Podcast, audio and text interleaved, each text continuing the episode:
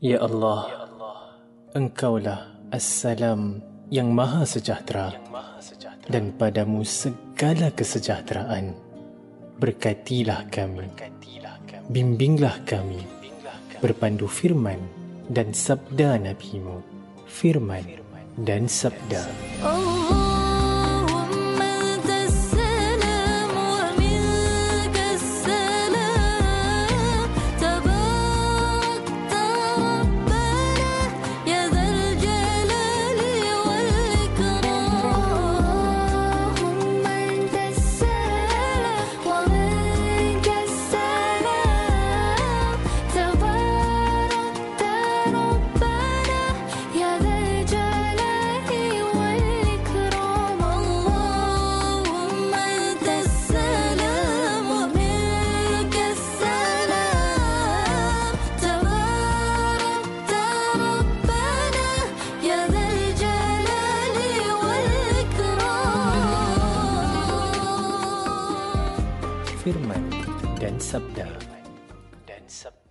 Bismillahirrahmanirrahim. Sesungguhnya Allah akan memasukkan orang yang beriman dan beramal soleh ke dalam syurga yang mengalir di bawahnya beberapa sungai. Sesungguhnya Allah melakukan apa yang ditentukannya. Assalamualaikum warahmatullahi wabarakatuh. Selamat pagi sidang pendengar yang kami muliakan masuk hari ke-25 dalam bulan Januari 2024, Khamis bersamaan 13 Rejab 1445 Hijriah. Kita dengar kini bacaan ayat-ayat suci Al-Quran Surah Al-Ma'idah ayat 14. Bismillahirrahmanirrahim. ومن الذين قالوا إنا نصارى أخذنا ميثاقهم فنسوا حظا مما ذكروا به فأغرينا بينهم العداوة والبغضاء إلى يوم القيامة وسوف ينبئهم الله بما كانوا يصنعون. يا أهل الكتاب قد جاءكم رسولنا يبين لكم كثيرا يبين لكم كثيرا مما كنتم تخفون من الكتاب ويعفو عن كثير. قد جاءكم من الله نور وكتاب مبين يهدي به الله من اتبع رضوانه سبل السلام ويخرجهم من الظلمات إلى النور بإذنه ويهديهم إلى صراط مستقيم لقد كفر الذين قالوا إن الله هو المسيح ابن مريم. قل فمن يملك من الله شيئا إن أراد أن يهلك المسيح ابن مريم وأمه وأمه ومن في الأرض جميعاً. ولله ملك السماوات والأرض وما بينهما يخلق ما يشاء والله على كل شيء قدير Bacaan surah Al-Ma'idah ayat 14 hingga ayat 17 dari yang berbahagia Qori Ustaz Zahil Zakaria Al-Hafiz. Saudara yang kami muliakan, gunakan masa sebaiknya. Barang siapa yang mengejar keredaan Allah akan dibimbing ke jalan menuju ke syurga. Jika kita menunda-nunda sesuatu kebaikan, maka semakin sukar untuk kita menerimanya. Marilah kita sama-sama ikuti penjelasan dari yang berbahagia Ustaz Muhammad Fahim Abdul Khalil dengan ceramah bertajuk Keberkatan Masa. Selamat mendengar. Eh Jai, Jom kau jadi ikut kan nanti korang masih nak pergi kelab malam? Kan hari tu kita dah sepakat tu last. Dah tak nak lagi.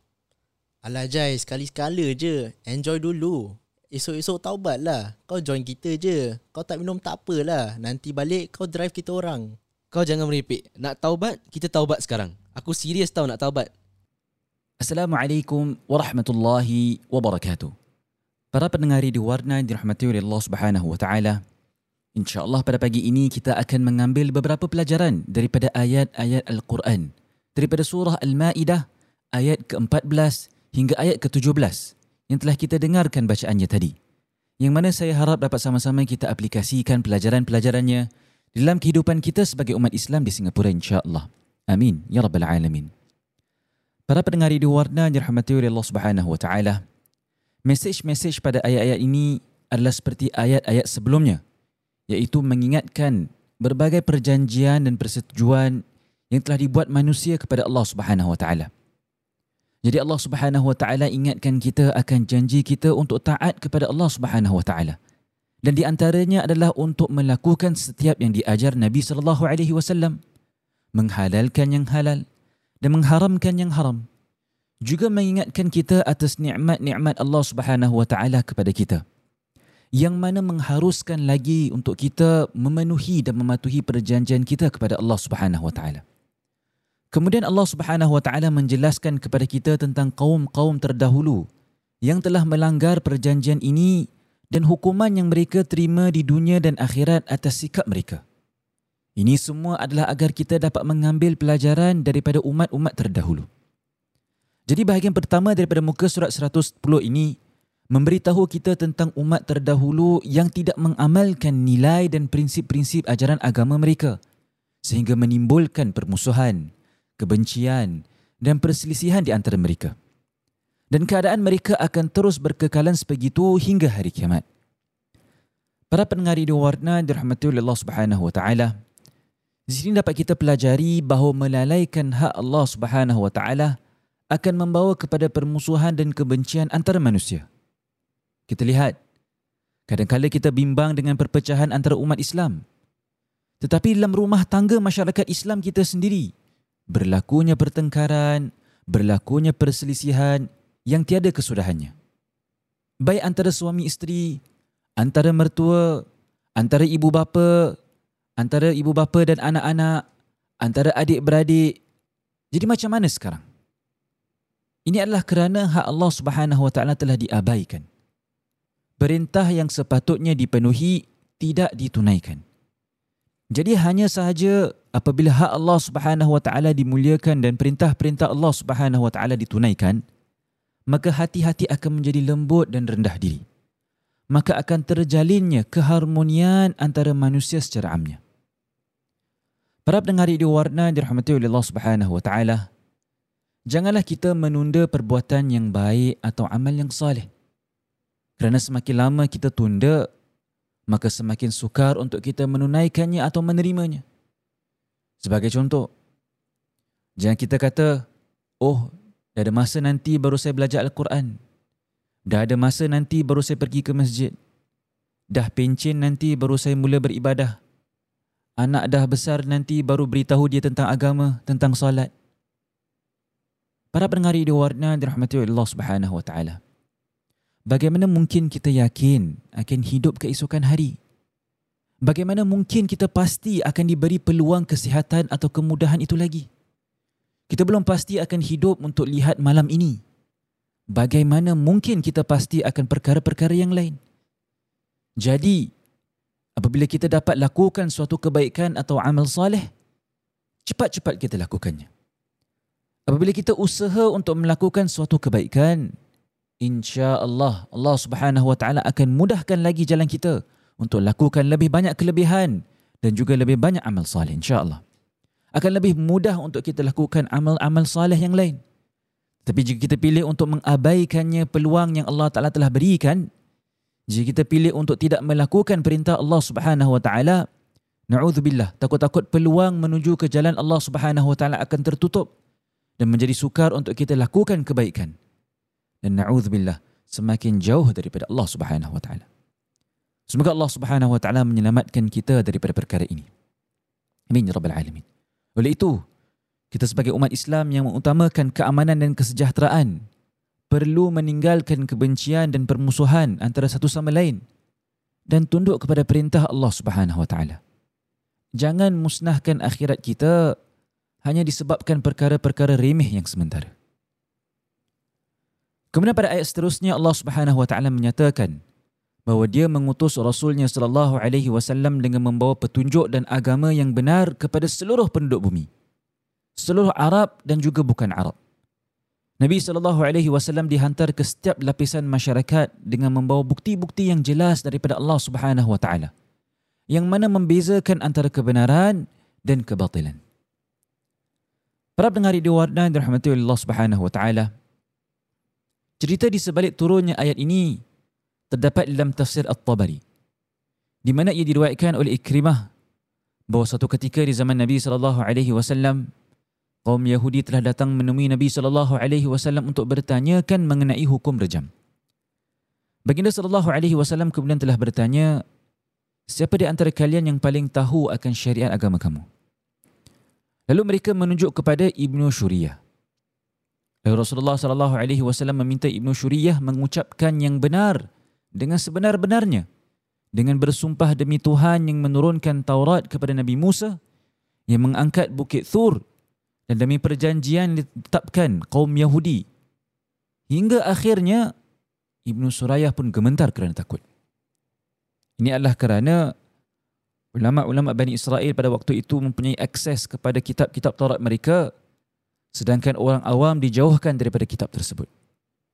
Jadi ulama-ulama mereka menyembunyikan kitab Allah dan tidak memudahkan akses oleh orang ramai agar mereka dapat mengubah perkataan, dapat mengubah maknanya mengikut kehendak mereka. Agar mereka tidak perlu melaksanakan hukum yang telah Allah Ta'ala berikan. Maka Ibn Suraya berkata, tatkala perzinaan mula berluasan dan semakin banyak dilakukan di kalangan masyarakat mereka, maka mereka telah memutuskan untuk hanya memberi hukuman rotan sebanyak seratus kali dan mencukur kepala pensalah itu. Maka Nabi sallallahu alaihi wasallam menjelaskan bahagian mana yang telah mereka ubah dan mana yang telah mereka memutarbelitkan sehingga mengubah hukum yang telah Allah Taala tetapkan. Lalu Rasulullah sallallahu alaihi wasallam memutuskan untuk memberi hukuman rejam. Maka Allah Subhanahu wa taala menurunkan ayat ke-15 dan ayat ke-16 ini daripada surah Al-Maidah ini.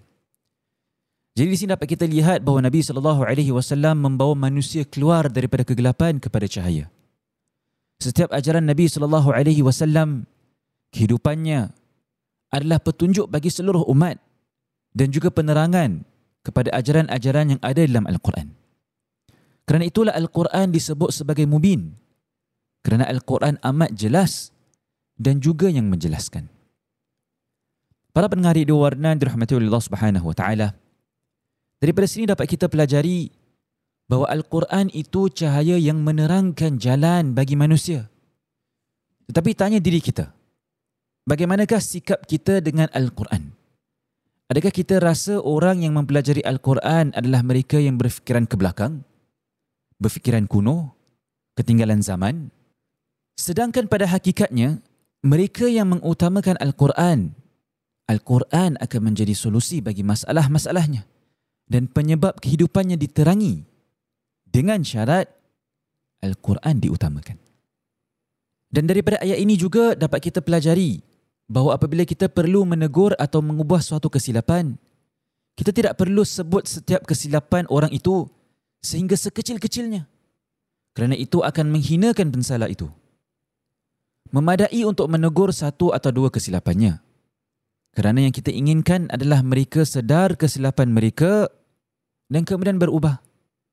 Fokus kita apabila menegur bukan untuk menghina atau memalukan orang tersebut. Tetapi untuk membawa manusia ke atas jalan yang benar dan semakin dekat dengan Allah Subhanahu Wa Taala. Jika kita lihat balik kisah tadi, teguran Nabi sallallahu alaihi wasallam kepada ahlul kitab hanya mendedahkan perkara yang penting sahaja dan mengabaikan perkara-perkara yang tidak relevan. Jadi ambillah contoh yang ditunjukkan baginda sallallahu alaihi wasallam. Kemudian daripada ayat ini juga dapat kita pelajari bahawa Allah Subhanahu wa taala menegur mereka yang berpengetahuan tetapi menyembunyikan kebenaran atau ilmu pengetahuan mereka. Maka di sini kita perlu tanya diri kita. Adakah apabila kita memperoleh ilmu dan pemahaman tentang Al-Quran, adakah kita menyampaikannya kepada orang lain, kepada keluarga dan juga kawan-kawan kita? Adakah kita tunjukkan akhlak Al-Quran seperti mana kita mempelajarinya? Jika jawapannya adalah tidak, adakah kita sedang menyembunyikan ilmu pengetahuan daripada manusia? Adakah kita sedang menyembunyikan perintah-perintah Allah Subhanahu Wa Taala daripada orang sekeliling kita? Jadi bagaimanakah diri kita terhadap Al-Quran? Tepuk dada tanya diri kita. Kemudian dalam ayat seterusnya Allah Subhanahu Wa Taala mengatakan bahawa barang siapa mengejar keridaan Allah Subhanahu Wa Taala, nescaya Allah Subhanahu Wa Taala akan berikan petunjuk kepada orang tersebut. Dan petunjuk itu juga diperolehi melalui Al-Quran. Jadi Allah Subhanahu Wa Taala menggunakan perkataan subul yang membawa maksud jalan-jalan. Dan yang dimaksudkan dengan subulus salam adalah jalan-jalan yang membawa kepada keamanan dan keselamatan dunia dan akhirat. Oleh itu, melalui Al-Quran ini seorang itu akan diberi bimbingan untuk menuju ke syurga. Melalui Al-Quran juga, jika kita menerima setiap isi kandungan yang ada dalam Al-Quran, Allah Subhanahu wa taala akan memberi kita taufik untuk melaksanakan perintah-perintahnya yang terkandung di dalam Al-Quran. Setiap orang tidak diberi ilmu atau taufik untuk melaksanakan perintah Allah Subhanahu wa taala. Jadi siapa yang akan dapat nikmat ini? Mereka-mereka adalah yang sungguh-sungguh inginkan kebenaran. Inginkan kebaikan. Dan sungguh-sungguh ingin mencari keridaan Allah Subhanahu Wa Taala. Ini dapat dilihat dalam penutup ayat ini. Allah Subhanahu Wa Taala berfirman, وَيُخْرِجُهُمْ مِنَ الظُّلُمَاتِ إِلَى النُّورِ wa yahdihim ila siratin mustaqim." Yang bermaksud, dan Allah mengeluarkan mereka dari gelap gelita kepada cahaya terang benderang dengan izinnya dan dengan Al-Quran juga Allah menunjukkan mereka ke jalan yang lurus Para pendengar di warna yang rahmati oleh Allah Subhanahu wa taala terdapat banyak jenis kegelapan di antaranya adalah seperti bermalasan, melakukan dosa, kejahilan, kekufuran, melakukan perkara yang tidak diajarkan agama, kelalaian, mengikut hawa nafsu dan sebagainya. Dan apabila seseorang berada dalam kegelapan ini, dia tidak dapat melakukan apa yang sepatutnya dia lakukan. Sebaliknya, dia akan sentiasa meletakkan dirinya dalam kebinasaan. Tapi daripada bahagian ayat ini juga dapat kita lihat bahawa Allah Subhanahu Wa Taala pasti akan menyelamatkan kita dan menerangkan jalan kita kepada jalan cahaya yang lurus jika kita inginkan kebenaran itu. Allah Subhanahu Wa Taala pasti akan melindungi kita daripada segala perkara yang kita takuti dan mendatangkan yang terbaik buat diri kita semua insya-Allah. Para pendengar di warna yang dirahmati oleh Allah Subhanahu Wa Taala, daripada ayat ini dapat kita pelajari bahawa hidayah itu milik Allah Subhanahu Wa Taala yang akan diberikan kepada siapa yang Allah Subhanahu Wa Taala inginkan. Maka jika kita betul-betul inginkan petunjuk, maka mintalah Allah Subhanahu Wa Taala. Mohonlah Allah Subhanahu Wa Taala. Pasti Allah Subhanahu Wa Taala akan berikan kepada yang inginkan. Setiap orang jika dia mengejar keridaan Allah Subhanahu Wa Taala, maka Allah Subhanahu Wa Taala pasti akan membimbing dan memudahkan orang tersebut dekat kepada Al-Quran. Dan jika seorang yang tujuannya adalah sesuatu yang lain, maka Allah Subhanahu Wa Taala tidak akan memberi petunjuk kepada orang tersebut. Jadi kita perlu ada keinginan untuk mendapatkan keridaan Allah Subhanahu Wa Taala. Mungkin dalam hidup kita kita pernah rasa keinginan yang kuat untuk mendapat petunjuk atau inginkan keridaan Allah Taala. Kemudian jalan itu dipermudahkan bagi kita walaupun kita jauh sangat daripada Al-Quran. Percayalah itu adalah rahmat dan nikmat daripada Allah Subhanahu wa taala yang dikurniakan kepada kita untuk dekatkan diri kita kepada Allah Subhanahu wa taala. Alhamdulillah. Jadi siapa yang memegang kepada kata-kata Allah Subhanahu wa taala dan setiap perintah Allah Subhanahu wa taala pasti akan merasai diri dan hatinya aman. Ini seperti yang difirmankan dalam surah Yunus Allah Taala berfirman, "Wallahu yad'u ila daris salam." wa yahdi man yasha'u ila siratin mustaqim. Yang bermaksud dan Allah menyeru manusia ke tempat kediaman yang selamat sentosa. dan Allah sentiasa memberi petunjuk hidayahnya kepada sesiapa yang dikehendakinya ke jalan yang lurus. Jadi jika seorang itu enggan mengikuti perintah Allah Subhanahu wa taala atau menunjukkan perkara ini melalui tindakannya maka ini bermakna orang tersebut telah memilih kemusnahan bagi dirinya sendiri. Kita harus melihat apa nikmat dan kelebihan yang telah Allah Taala berikan kepada kita dan bagaimana kita dapat memanfaatkan diri kita. Manfaatkan keluarga kita dan juga masyarakat secara amnya. Apa sahaja kemampuan dan kelebihan yang telah diberikan Allah Subhanahu Wa Taala kepada kita, cuba gunakannya untuk mengejar keridaan Allah Subhanahu Wa Taala. Jangan sia-siakan kebolehan dan kelebihan yang ada pada diri kita pada perkara-perkara yang sia-sia sahaja. Masa kita di dunia ini sangatlah singkat dan berharga.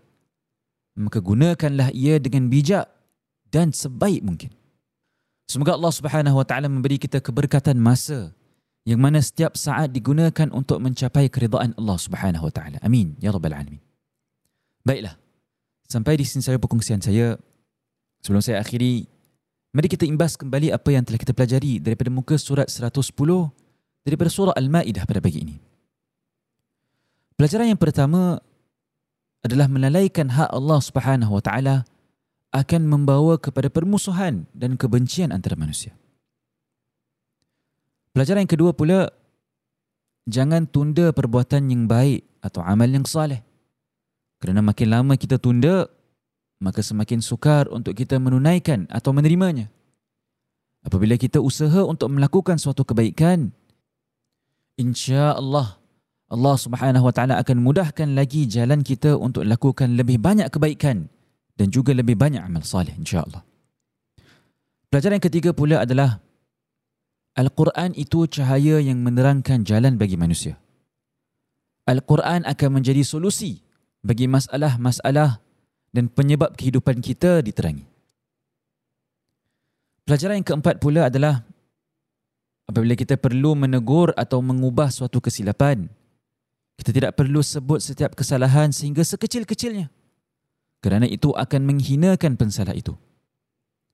Memadai untuk menegur satu atau dua kesilapannya. Kerana yang kita inginkan adalah mereka sedar kesilapan mereka dan berubah dan bukan untuk menghina atau memalukannya. Dan pelajaran terakhir dapat kita ambil daripada perkongsian hari ini daripada muka surat 110 daripada surah Al-Maidah ini adalah hidayah itu milik Allah Subhanahu Wa Taala yang akan Allah Taala berikan kepada sesiapa yang Allah Ta'ala inginkan. Maka jika kita betul-betul inginkan petunjuk, mintalah pada Allah Subhanahu Wa Ta'ala. Mohonlah petunjuk daripada Allah Subhanahu Wa Ta'ala. Pasti Allah Ta'ala akan berikan kepada sesiapa yang inginkan. Baiklah. Sampai di sini saya perkongsian saya. InsyaAllah esok adalah sambungan muka surat 111 daripada surah Al-Ma'idah. Semoga kita meraih manfaat daripada apa yang telah disampaikan dan semoga Allah Subhanahu Wa Taala memberi kita kekuatan untuk membaca Al-Quran, memahami Al-Quran dan mengamalkan Al-Quran. Sekian. Assalamualaikum warahmatullahi wabarakatuh. Yang berbahagia Ustaz Muhammad Fahim Abdul Khalil dalam firman dan sabda.